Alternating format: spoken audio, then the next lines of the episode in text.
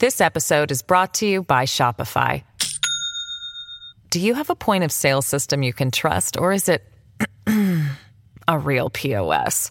You need Shopify for retail. From accepting payments to managing inventory, Shopify POS has everything you need to sell in person.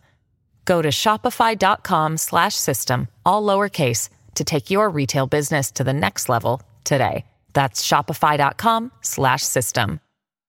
At Evernorth Health Services, we believe costs shouldn't get in the way of life-changing care, and we're doing everything in our power to make it possible. Behavioral health solutions that also keep your projections at their best?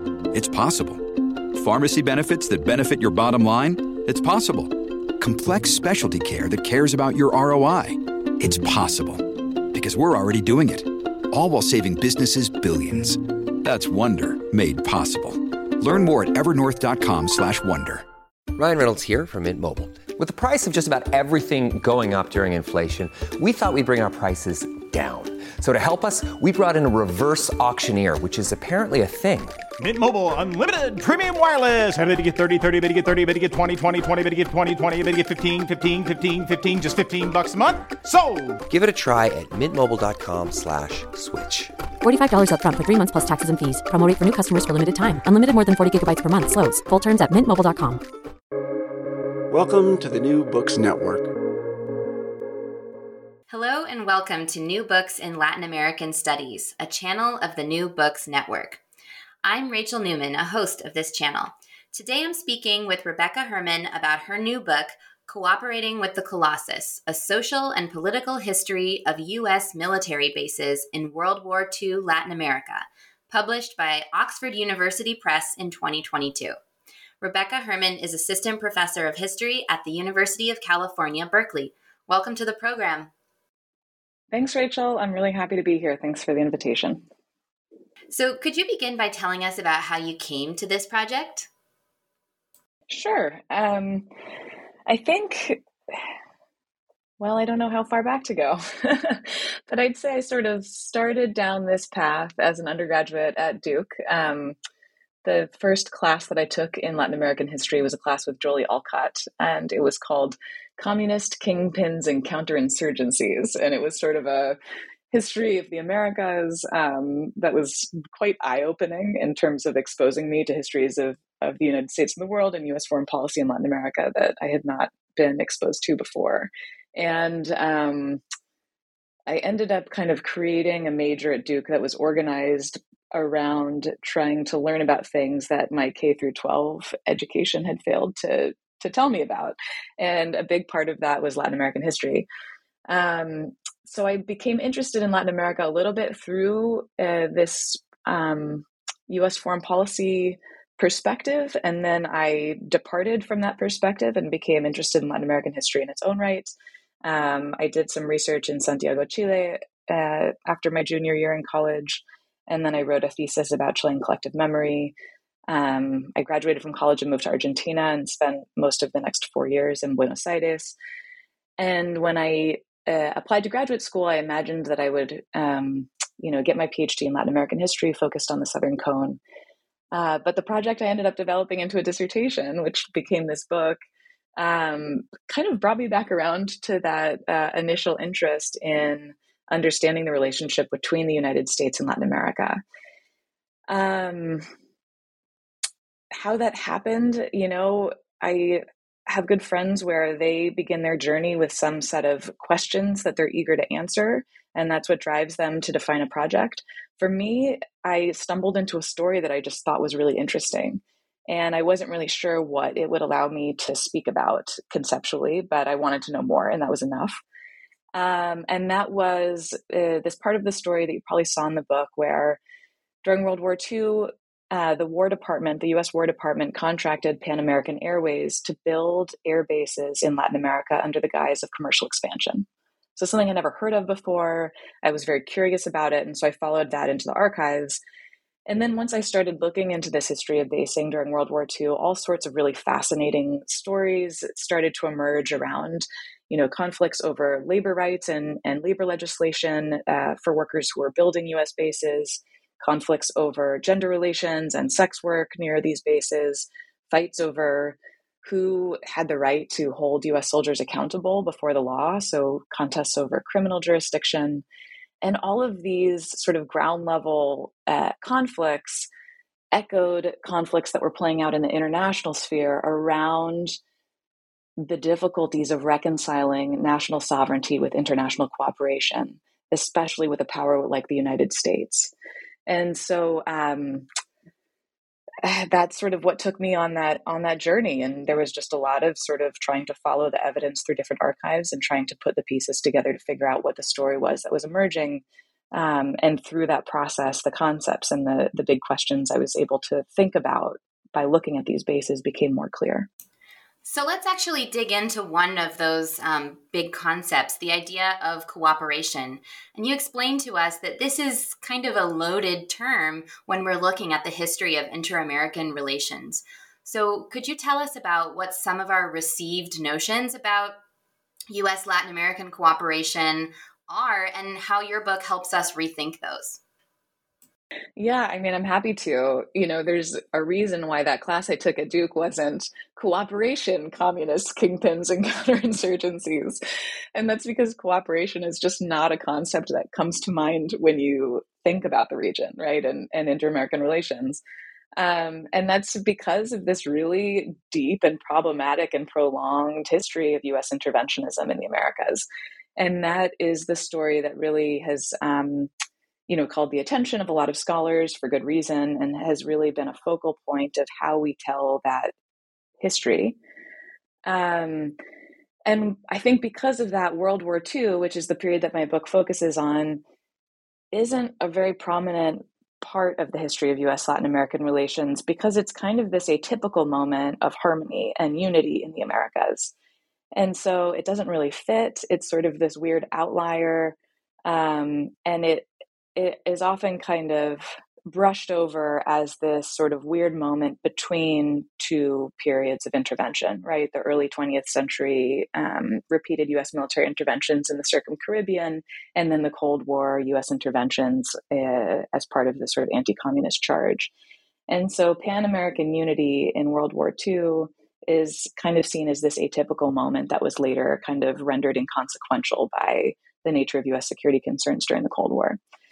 But one thing that you know I really have noticed and valued about the scholarship over the last couple of decades is this real focus on not just US intervention in the Americas or US policy in the Americas, but how Latin Americans have tried to engage US power in the region and engage US resources in the region. Um, so flipping the lens a little bit, um, you know, as someone who entered uh, Berkeley as a Latin Americanist, I was really interested in focusing uh, first and foremost on on Latin American actors. And um, from that perspective, cooperation begins to emerge as this really fascinating through line in the history of the Americas, from my perspective, because it's the case that throughout the 19th and 20th centuries, people across the ideological spectrum have have considered the fact that maybe with the right guardrails in place, with international norms established, with you know international organizations that could serve as a forum, then maybe you know cooperation with the united states could be a beneficial thing right? There's this really powerful neighbor, neighbor to the north. Um, eh, and so as i was looking at this history of cooperation in world war ii latin america i started to feel that um, you know dismissing any sort of cooperation in, in the early 20th century the, or the cold war period as a charade was uh, not quite right and taking cooperation during World War II just at face value was also not quite right. And if we take a critical approach to thinking about cooperation with the Colossus of the North as a field of contest, then you can see more of a, um, a through line across the 20th century. And from that perspective, World War II becomes this really important turning point as opposed to some weird blip so, thinking about that particular moment of World War II, um, and we might be thinking Latin America was not a major theater of this war, but you're saying to us that World War II, it really actually is an important time period for understanding Latin American history. So, could you situate Latin America in the global context of that moment and then talk too about why Cuba, Brazil, and Panama are the countries you chose to focus on in this book? Yeah, absolutely. So, um, uh, Latin America in World War II, you're absolutely right. It's not the first region that comes to mind. Um, but from the United States perspective, particularly before the attack on Pearl Harbor, Latin America was the most uh, important space in thinking about US national security and defense planning. Um, from the late 1930s, uh, U.S. defense strategists became, you know, really concerned about the prospect of a transatlantic attack on the Americas, um, and particularly a scenario in which German forces could cross the South Atlantic from West Africa, um, you know, arrive in the Brazilian Northeast, which was largely indefensible at this point, and then from there would, be, you know, join up with a, an imagined fifth column of Nazi sympathizers and could attack the Panama Canal or invade the United States. Um, so, this invasion scenario inspired a lot of early defense planning. And in particular, there was a call for the establishment of defensive air bases across the Americas that the United States could use to defend the hemisphere from an extra hemispheric attack. Now, this is well before the United States joins the war. Um, and it's also really problematically only a few years after the United States had sort of formally declared the good neighbor policy and, um, you know, conceded to Latin American demands that the United States embrace a policy of non intervention in the Americas. So the US military has this sort of really loaded um, uh, political baggage attached to it so even if the um, if the United States is able to court the allegiance of Latin American allies in the war effort, there's a real recognition in the State Department that establishing U.S. bases in the region is going to be really politically sensitive and probably impossible. Um, so that's how Latin America situated in the war from the United States perspective before the war began uh, after the United States joins the war, those air bases that they create end up being really important to the Allied victory because the US was able to use those air bases as a way of ferrying supplies to the Allies across the Atlantic. So, first they were thought of as defensive, later they became really a really important logistical chain. Um, and and Brazilians in particular are really proud of their contribution to the war from that perspective. The Brazilian Northeast and Natal is where one of the biggest U.S. bases was located. Brazilians call it the springboard to victory. So the way that I chose Cuba, Panama, and Brazil. Um, well, initially, so this early program that I mentioned previously, where the War Department contracted Pan American Airways to build airfields under the guise of commercial expansion, the very top priority on the list of airfields that the War Department wanted Pan Am to build was in Cuba. Um, Cuba has always been this really important um, place in U.S. national defense thinking uh, as like a key node in the Caribbean. It was also um, a, a, sort of um, imagined to be a way station between the US and Puerto Rico, where the US was building, between the continental US and Puerto Rico, I should say, where the US was building uh, a lot of defense construction during this period. Um, so Cuba was at the top of the of their priority list, which is what led me to look there. And then Brazil was this place that was so important to U.S. defense thinking on the eve of World War II because of this, you know, scenario of a, of a transatlantic attack once I got into the archives and started seeing uh, these common sort of narratives emerge that I, I, I recognized would be the anchors for for the book, it became clear to me that the Pan Am component of the story was actually not as important as I thought it was going to be. And I was more interested in all of these bases, whether they were built by Pan Am or not. And in fact, in Cuba, the base that I ended up focusing on the most closely wasn't one of the Pan Am bases, it was built by a different contractor. So once I sort of decentered Pan Am and was more broadly interested in the US military presence across Latin America during this period, Panama became really essential because Panama hosted 134 defense sites outside of the canal zone. So that's not even counting the, the bases within the canal zone. And um, so uh, I guess the shorter answer to your question is that I ended up focusing on these three countries because they were the three countries that were the most important to US defense planning. So I could see the kinds of stories I was interested in telling were the most pronounced there. So the book's first chapter looks at Guantanamo, which is probably the most famous U.S. military base in the region um, and also one of the oldest. Could you tell us something about its history and what that history meant for eventually creating more bases in later decades? Yeah, so um, you know, the Guantanamo base was acquired um, in the early 20th century during this sort of heyday of US interventionism in the circum-Caribbean and it was facilitated by the US occupation of Cuba uh, after the United States intervened in Cuba's wars for independence from Spain rather than um, uh, you know leave Cuba immediately once uh, that war ended, the US went on to occupy Cuba for four years. And as a requirement for the US to end that occupation, Cubans were forced to accept something called the Platt Amendment into their new constitution. And the Platt Amendment included a number of stipulations that were really offensive to Cuban sovereignty. One of them was that Cuba would provide the United States with coaling stations and uh, Guantanamo was already um, sort of on the table as one of the locations that the U.S. was interested in establishing a base. So, because of its origins, especially Guantanamo was really kind of a symbol of the bad old days of U.S. foreign policy. And it survived the shift towards the good neighbor policy, even though the Platt Amendment was abrogated. Um, but it, it continued to be this sort of lightning rod of anti US sentiment.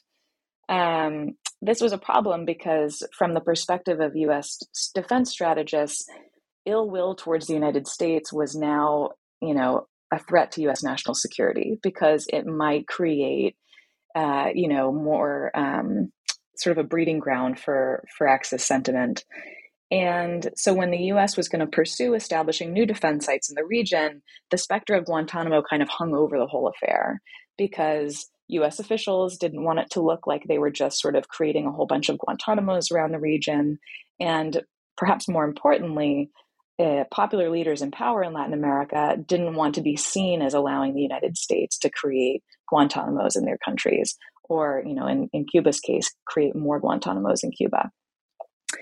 Another uh, sort of important development is that um, you know, in Cuba, there's a new constitution uh, written in 1940 that explicitly uh, pro- prohibited the leasing of further Cuban territory to any foreign power. And that was in part specifically thinking about Guantanamo. And so there are these new constraints on US power in place as a result, on the one hand, of US security concerns around ill will, and on the other hand, as a result of the rise in mass politics across the region that had created a new political climate for Latin American leaders who were trying to figure out how to participate in their relationships with the United States. So, in that sense, Guantanamo really kind of hangs over the whole affair. Uh, one of the ways that I use Guantanamo in that first chapter is to show how the nature of domestic and international politics in the Americas have changed from 1903, 1904 to 1939, 1940. Um, because ultimately, during the war, the U.S. tries to expand the territorial limit the territorial limits of Guantanamo and can't. And part of that reflects sort of the new landscape in which the United States is operating and having to figure out how to advance its interests in this new um, under these new circumstances. So, similarly to other scholars who are working on US Latin American relations, and as you pointed out already, you're showing in this book that Latin American elites who negotiated with this colossus, the United States, they were pursuing their own political ends through cooperation. Um, can you tell us a little bit more about what those ends actually were and how much leverage they really had when US officials, you know, sort of came knocking, asking for military bases? For leaders in Latin America, because military bases were going to be such a contentious undertaking, and because US uh, diplomats, especially, were really concerned about goodwill in the region, this was a moment where Latin American leaders had probably more leverage than they'd ever had before or since, because when uh, goodwill in the Americas is seen as a national security imperative, the US government is much more predisposed to um, invest in positive relationships with Latin American partners. And so when it came to bases, oftentimes Latin American leaders would, um, you know, directly negotiate quid pro quo exchanges. Uh, if we're going to provide, um, you know, defensive airfields for you and you really are serious about us being equal partners in the defense effort, then we're going to need modern military equipment. We're going to need modern weapons. And so, for example, Getulio Vargas, who was especially successful in this way used the war and the United States' concerns about German influence growing in the region to um, really demand uh, aid in return in ways that were really targeted towards Brazilian uh, nation building objectives. Um, so, military modernization was a really big one. This is also the time when the United States begins taking a much more active role in training Latin American security forces. Before this, military advisors in the region uh, more commonly came from Europe, and that's especially true in South America. Um, but then there was a there were a number of other ways that uh, Latin American leaders tried to uh, uh, navigate U.S. demands for basing because part of it was recognizing the practical opportunity to to gain aid from the United States that the U.S. might not otherwise not be interested in providing. Um, but they also wanted to be able to show, um, you know, their citizens that they were getting something in return. This was particularly the case in Panama, where when the war began, um, there was an arch nationalist in power who had really, you know, used anti-U.S. sentiment as part of his political cachet. And so, if he was going to be entering into a relationship with the United States that was going to permit the U.S. to to increase its military presence in Panama really significantly, he wanted to be able to go out to the public and say, "Look at all of these things I've gotten in return. See, times have changed. I'm the first president who's managed to get the United States to really treat us as an equal peer." And so for them, the optics of aid were really important as well, beyond the more practical desire to use US resources to advance local uh, nation building objectives. This episode is brought to you by Shopify.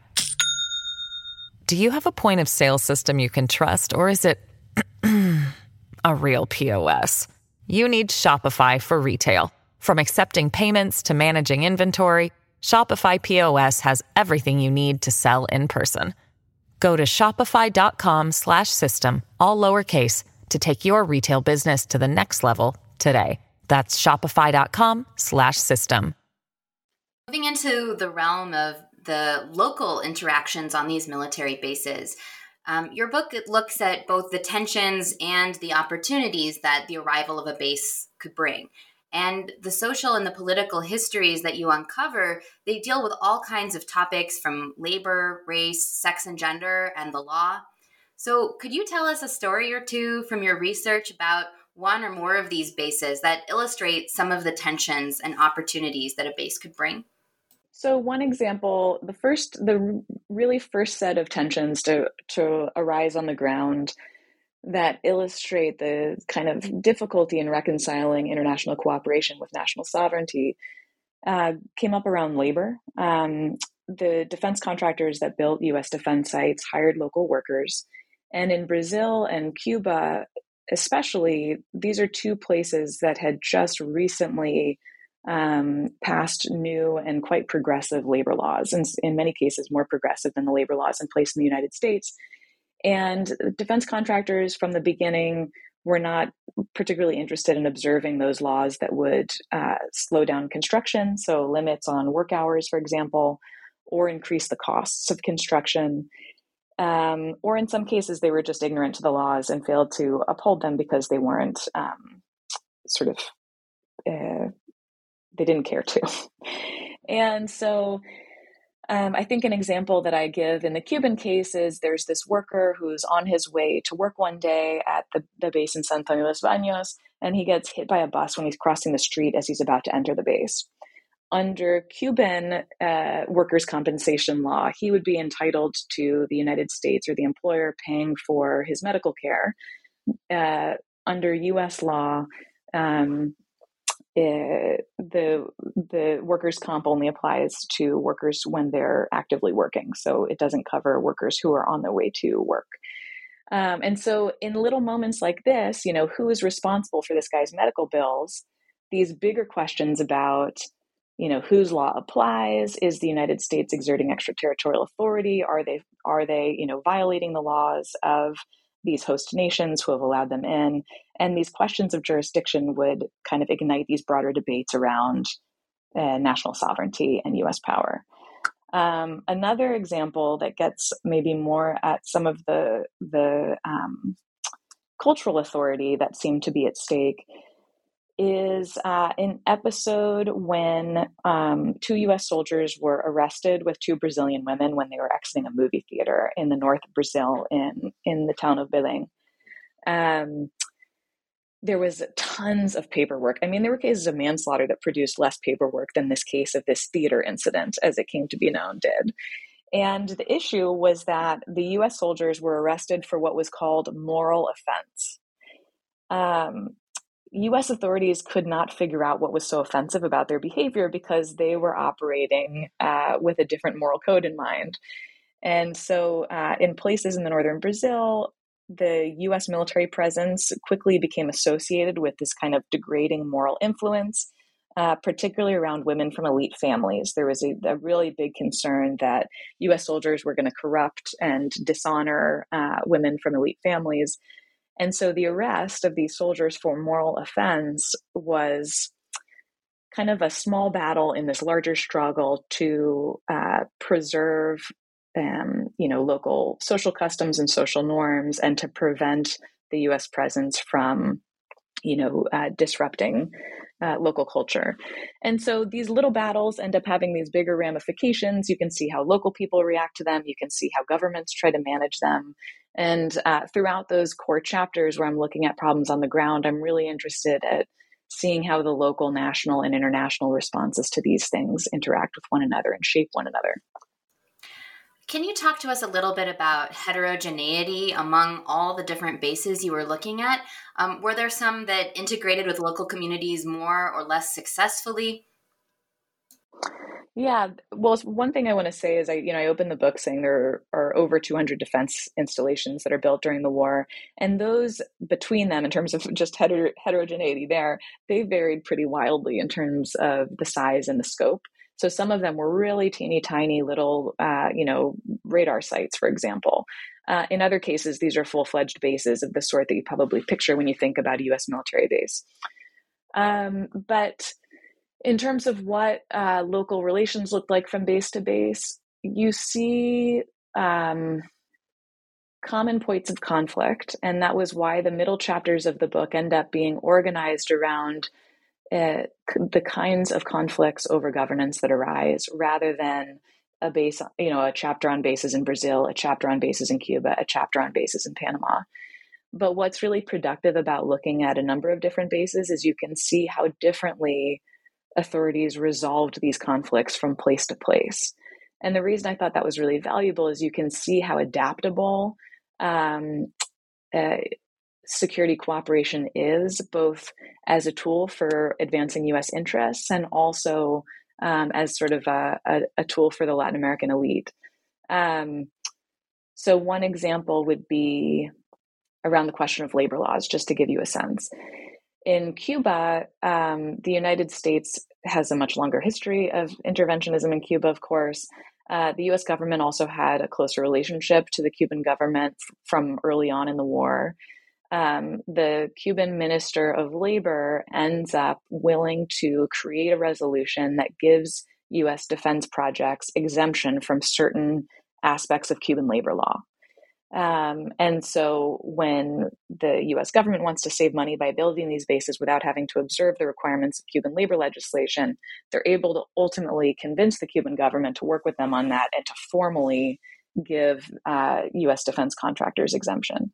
In Brazil, where the US really doesn't have that kind of pull, where Brazil has historically been much more independent of US um, uh, more independent of of um, U.S. interventionism, certainly, but also just more geopolitically independent from the United States because of its location and its size. Um, Getulio Vargas goes about the same problem in a really different way. The U.S. thinks about trying to get um, Vargas to give them the same kind of exemption that they've gotten in Cuba, but that's just politically impractical for him. And so, what he does instead is kind of quietly lean on Brazilian labor courts to interpret the laws in ways that reflect US interests. So there's this sort of concerted campaign to educate labor court judges to the preferences of the Brazilian Ministry of Labor. And um, ultimately, the United States does, in practice, get exemption from labor laws by uh, through this other means. Um, so in that sense, I thought that the, the comparative value of looking at at how these things play out across different sites was really useful. Uh, another example of this is when it comes to how to regulate prostitution. The way that US base officials end up regulating local sex industries really varies from site to site. And it's based on, you know, the geography of red light districts, the predisposition of local officials to work with them in this uh, endeavor, um, and, a, and another number of other local issues. And so um, you see a real diversity of the way conflicts manifest and then also the way conflicts are resolved at each site. Moving forward to the post war period, um, could you tell us a little bit about what happened to these bases when World War II ends? Yes, uh, for the most part, the bases uh, cease to be US bases. So a lot of them become uh, national military bases for the countries where they're built. Uh, some of them become airports, right? One of the real perks for Latin American leaders in permitting these airfields to be built was this is a moment where, you know, aviation is becoming more and more important. And this is a kind of national infrastructure that's really expensive to build. And so it was a big advantage to have, you know, the United States spend the money to build all of these airfields across the region. Um, in some cases, the United States is eager to keep, to retain uh, rights to these bases in a number of places that ends up being really politically impractical almost everywhere. So, in two cases, they make pretty significant strides to maintaining rights to maintain the bases. In Panama, uh, a treaty is even completed and signed by the two foreign ministries. But then in Panama, there's massive nationwide protests against the signing of, against the congressional approval of that agreement. And, uh, you know, uh, tens of thousands, maybe hundreds of thousands of people take to the streets in opposition to the continuation of U.S. Uh, occupation of these new bases in Panama, and ultimately compel the Panamanian National Assembly to to reject the treaty, and the U.S. is is um, forced to withdraw from those places. Thinking about uh, the popularity of Cold War studies in Latin American history at this moment, could you explain to us a little bit about what your work could, um, you know, have to say to that new body of scholarship? Uh, yeah, I think one of the really significant things for me about World War II is that so many of the so many of the really consequential strategies for advancing or defending US interests in the region that are so devastating during the Cold War take shape in the World War II period. So, as I mentioned before, this is a moment of origins for these really close connections between the security forces of the Americas. This is the beginning of the US uh, training Latin American security forces across the hemisphere, and not just in the places where the United States had previously occupied. Uh, this is there's an effort in the post-war period to try to standardize weapons in the Americas to make Latin American security forces more aligned and connected to the United States and to prevent the kinds of relationships that um, Latin American security forces used to have with European powers. And the School of the Americas, which is this famous military training center where Latin American officers would go for um, training courses and later did a lot of counterinsurgency training that was implicated in, in human rights atrocities in the Cold War era. That School of the Americas is created right after the war as a way to try to institutionalize some of these uh, important relationships that were created during the war. And, uh, you know, this is also true for the idea that investing in the quality of life of people in Latin America, investing in development in the region can be a counterinsurgency technique. So that's not the language that they're using during World War II, but the reason that the United States was willing to invest so heavily in Latin America during World War II was in part because they thought that investing uh, in the develop, economic development of the region would help to stem the spread of fascism. Um, so we see that again later with you know programs like the Alliance for Progress. If we uh, improve the quality of life of people in the region, that will make them less vulnerable to communism.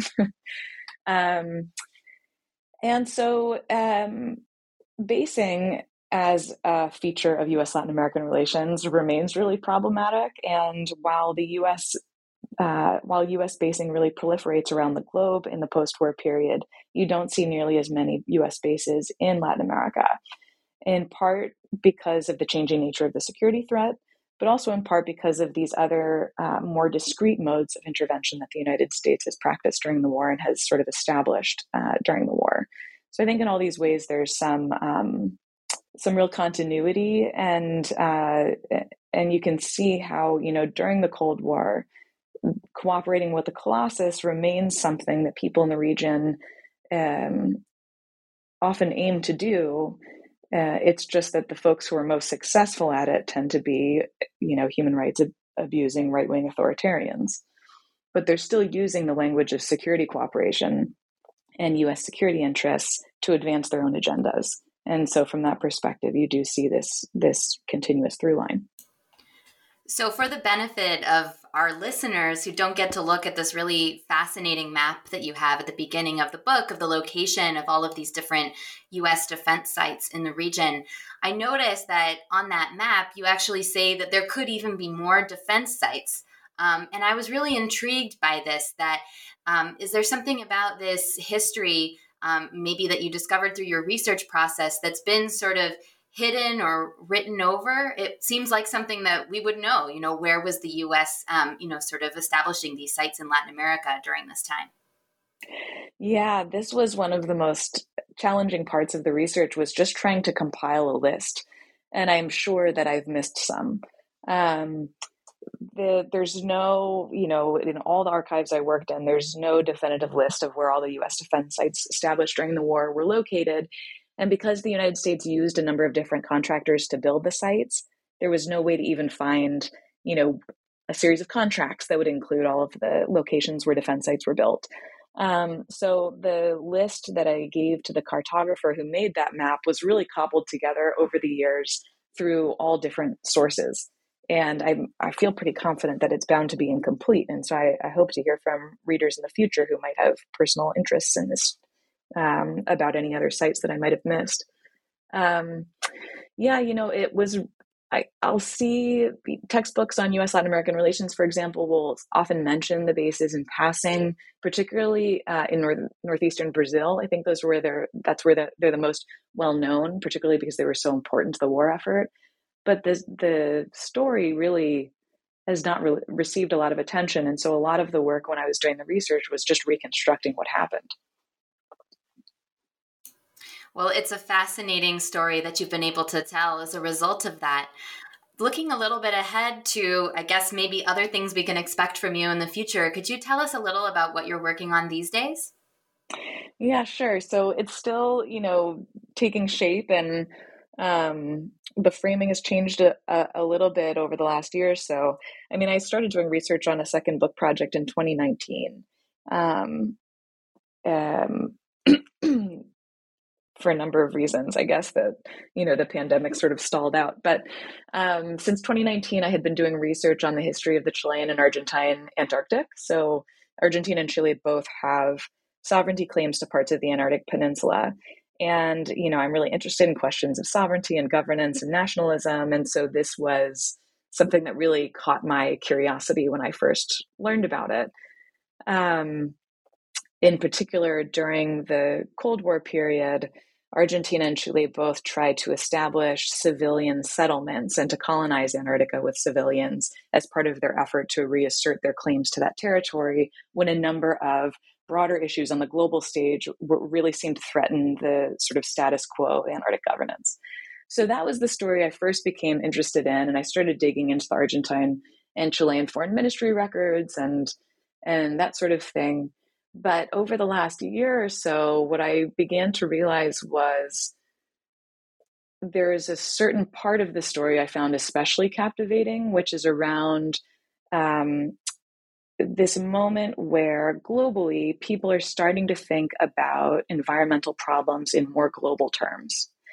And that sort of globalizing thinking about the environment and environmental problems really conflicted with nationalism and sovereignty, particularly in less wealthy countries, in ways that become uh, really thorny and that actually really resonate in today's headlines around, you know, um, challenges around global uh, efforts to address climate change. And so I realized that rather than write a book about Antarctica, where part of the story is environmental politics, what I wanted to do was write a book about environmental politics, where Antarctica is one of the places where I ground myself. So now I've been developing a project that I envision sort of locating myself in different chapters in different key sites where the conflict between uh, international environmental activism, globalized ways of thinking about the environment, uh, sort of run uh, sort of butt heads with uh, plans for economic development and sort of symbols of nationalism and and national sovereignty. So um, Antarctica is a really important case. Another I've been looking into is uh, a project to build a nuclear waste dump in Patagonia uh, during the same period. Um, I'm looking, I'm returning to the Amazon where I spent time for my first book to look at uh, deforestation um, and then there are a few other ideas that are still a little bit um, less fully fleshed out. So stay tuned. That sounds very exciting. So I'm sure we all will be indeed tuned in. We've been speaking today with Rebecca Herman about her book, Cooperating with the Colossus A Social and Political History of U.S. Military Bases in World War II Latin America. Rebecca, thanks so much for this conversation. Thanks for having me.